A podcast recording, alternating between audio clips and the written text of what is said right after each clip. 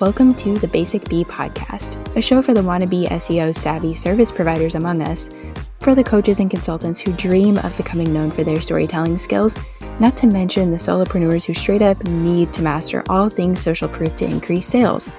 After a little reluctantly fully committing to this online world of business, I quickly realized I needed to get people to come to me. I needed to tell them I was here and how I could support them. I dove headfirst into social proof, which led me to SEO, which led me to storytelling. And now it gives me great joy to share what I've learned with other business owners so they skip the hard stuff and ease straight into sales.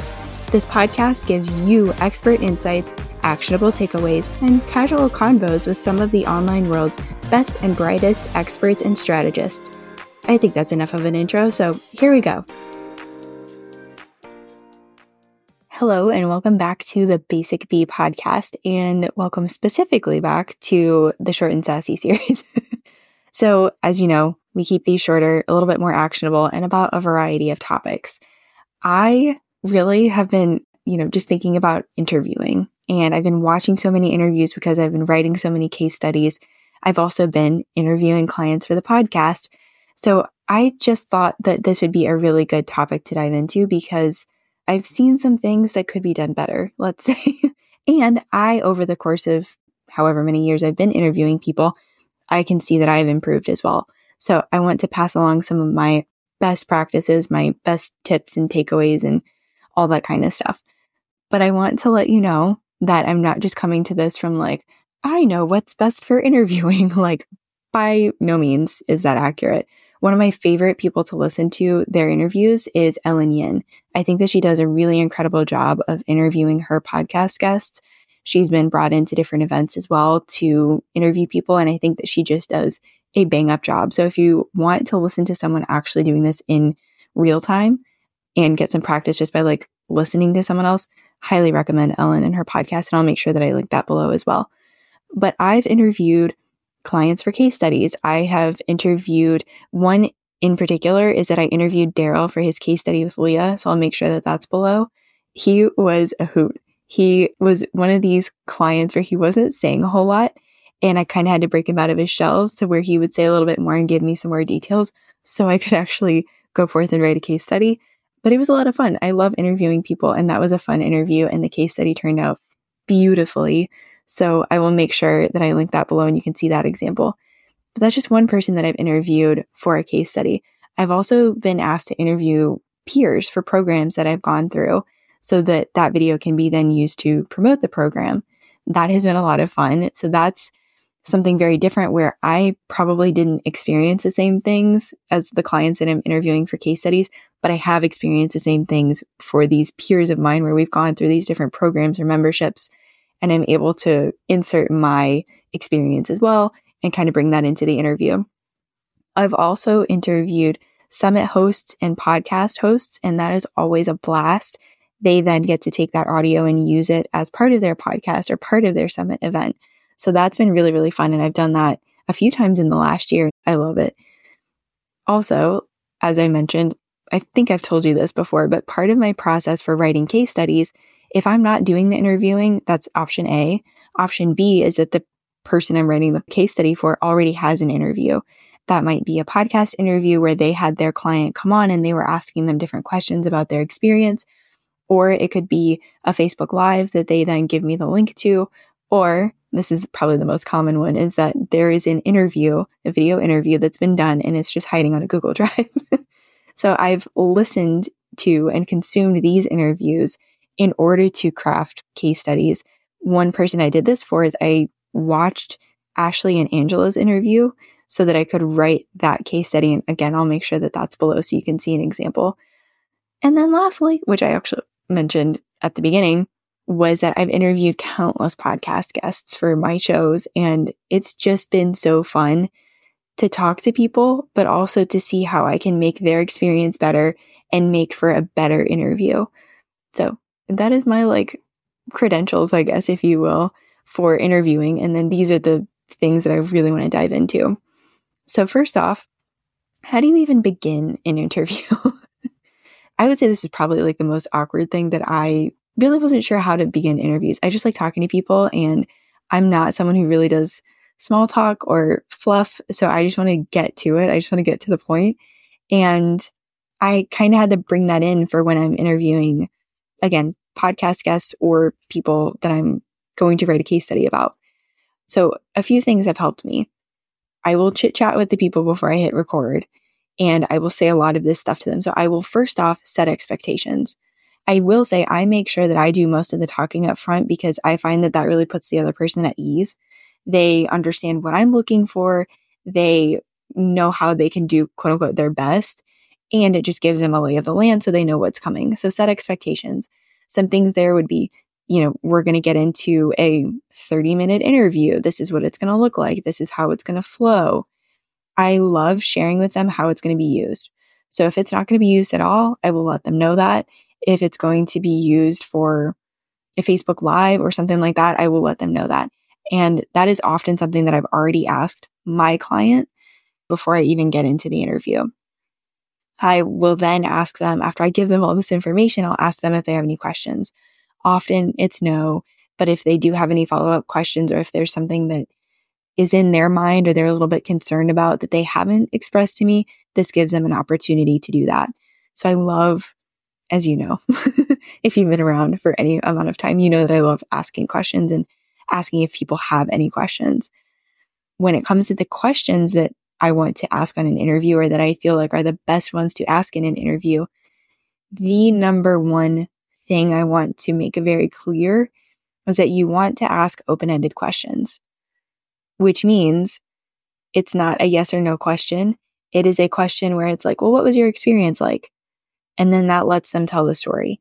They can give as much or as little detail as they want. You do not want to put words in their mouth. Do not lead the witness. This is not a time where you want to be leading them to any specific destination. You want their words because that is where, when you get really good testimonials or when you get really good one liners from clients, that happens because they are using their own words. They are giving you keywords that you can then use for the rest of the case study, for example, or in a sales page or something like that. So do not put words in their mouth. That is a big no no that I see happen a lot. And I used to do the same thing. I would give them, you know, here's an example. How did that make you feel? Or how were you feeling once you wrapped up the program? Were you excited? Were you pumped? So that is me giving them options. I don't want to give them options. I'm going to get a much better response if I say nothing. If I ask the question and then I just am silent. That's another thing get used to silence and just embrace it. With me being a massage therapist, like I am quite comfortable with silence, but not everyone is. And that is something that you really need to embrace in order to have a good interview. If this is an interview that's going to be used in a podcast, you can always edit out those silent spaces, but let there be silence because their brain, whoever you're interviewing or talking with, their brain is going. They're thinking, they're trying to find that answer. So give them space and give them time to come up with an answer for you that they feel really good about and that they feel really strongly about. What should you then notice about the person that you're interviewing? This is me probably just being like a highly sensitive human that I am, where I'm a little too observant sometimes, but often my observations make for a better experience for someone like I mentioned. So, what do I want to notice about the person that I'm interviewing? I want to pay attention to are they repeating themselves? If they are, I probably don't need to ask that question again. I don't need to rephrase it. I don't need to come back to that point because if they're saying that, they're going to keep saying that. Also, it could be that maybe I do need to rephrase the question and ask it from a different angle or lead them into it just a little bit differently. But notice if they're repeating themselves. What is their body language like? Are they leaning in? Are they really closed off? Are their arms closed? Are they like, you know, wrapping into themselves? If they're doing anything that looks like, you know, going into a fetal position, they're probably really not comfortable. So we just want to notice that and think through like, how could I make them more comfortable? For me, I like to laugh. I like to joke. It's a way that I am able to just set someone at ease and kind of disarm them, if you will, and it lightens the mood. However, that is also something that you want to pay attention to. Something that I've done recently is when I'm doing interviews, I will kind of test before we're even recording to see if that person will respond to humor. So I might crack a joke before we've hit record and I'm going to notice like, okay, did they respond to that? Was that something that they're just like, they're typically more of like a reserved kind of, the only word that's coming to mind is like stiff, more of a straightforward, more of a serious kind of personality. You want to notice that. Sometimes humor will have someone kind of like break a little bit and have them open up a little bit more. Sometimes it doesn't have that effect. So I usually test that before we're recording, and maybe you could do that too. So those are just some things to notice about the person while you're actually recording. Now, when it comes to how long an interview should be, it depends on the situation. But I will say you only need 30 minutes. You can get everything you need in 30 minutes. I used to block off an hour for interviews, interviews that I would do for getting testimonials for a sales page. And then I would block off an hour for case study interviews. I don't need to do that. You don't need to do that.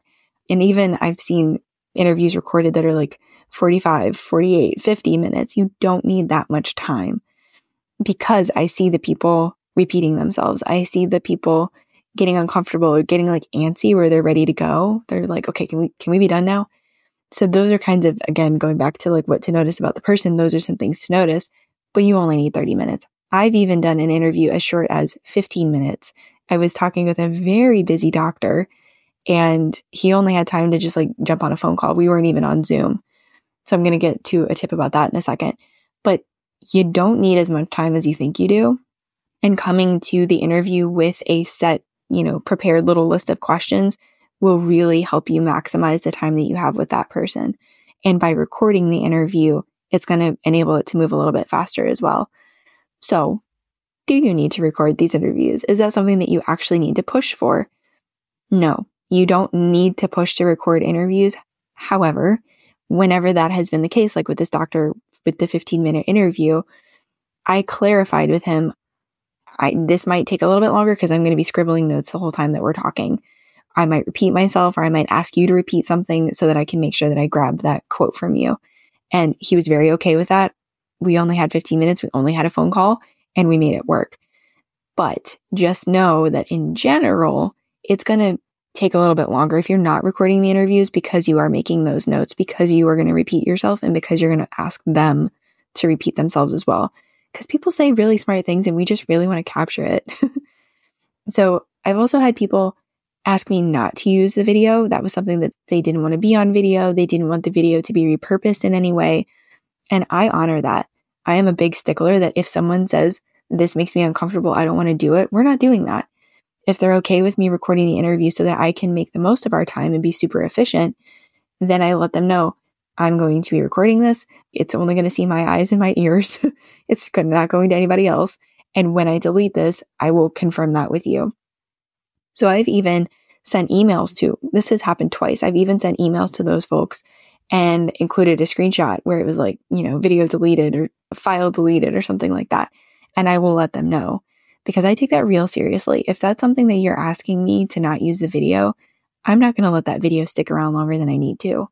I'm going to go in, rewatch it, pull the quotes, maybe watch it a second time to make sure there's nothing that I missed, and then I'm truly going to delete it. So just know that you don't need to record it. If you're doing like a phone call and you're writing out notes or you're typing out notes, there's going to be some repetition. Just again, set expectations and let the person you're talking with know that and know that it might take a little bit longer if you're writing or typing and talking and trying to like remember where you want to go in the copywriting world. It's called pulling on a thread. So if I come to an interview and I have eight questions listed out, but then they say something and my brain is like, oh, I want to go ask more about that. That's pulling on a thread. And even that's going to be something that I'm going to have to write down. So when it comes to interviewing, there are a lot of things to take note of, a lot of things to take stock of. You really want to be paying attention to the person and just noticing how they're feeling and what their body language is telling you. You want to come in prepared with a list of questions. You want to set expectations for sure. You don't need more than 30 minutes and you want to be asking those open ended questions. No leading the witness, please. But where do you go from here? there's a few different things that I can help you with as far as interviewing and that you might want to come to me for interviewing assistance, let's say. So if you want to outsource interviews being done, I do that. that is something that I absolutely love. you can DM me or fill out the contact form on my website and we can talk through specifics. But do know that that is something that I do. I love doing. And I always confer with you first about like, what do you actually want to get out of this interview? How is it going to be used? All that type of stuff. And I will ask you to introduce me to the person that I'm going to be interviewing so that it's not like, Hey, I'm Brittany. I'm some random person who's going to be interviewing you and asking you a whole bunch of questions about X. Um, also, if you're interested in done for you case studies, but you don't have an interview, you don't have time to do the interviewing, you don't want to do the interviewing, know that that is a part that I offer. That is a service that I offer. So whenever we're talking through, you know, on the initial call or the initial Voxer, when we're talking through specifics and the process and what to expect for you as well, I'll tell you that that's an option. Either you can come to me with a pre recorded interview or that is something that I can do for you. Also, if you want to get better with interviewing, if you want to get better with interviewing, that's a big focus inside the case study training program. And that's going to be starting on April 29th. So stay tuned because I'm really excited. But that is a huge focus. That is the first thing that we focus on. And you can always come to the calls or find me on Voxer and ask me any like follow up questions. Or if you have an interview scheduled and you want to make the most of it, that is something that you and I can talk through before as well.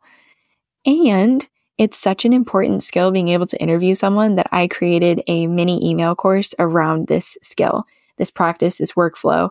Um, so keep your eyes open for that in March. There are resources. There's a live call for that.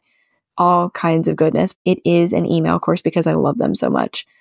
So that's all I've got for you about interviewing. If you have any follow up questions or clarifying questions about interviewing, about the process, about something that I just didn't even touch on, use the question submission link below that you'll see in the show notes, and I will talk to you next time. That was really something, wasn't it?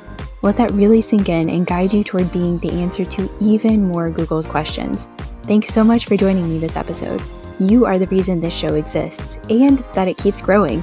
You know, thanks to all those follows and reviews. if you know someone who could benefit from what was shared, send it to them. We don't do shy around here.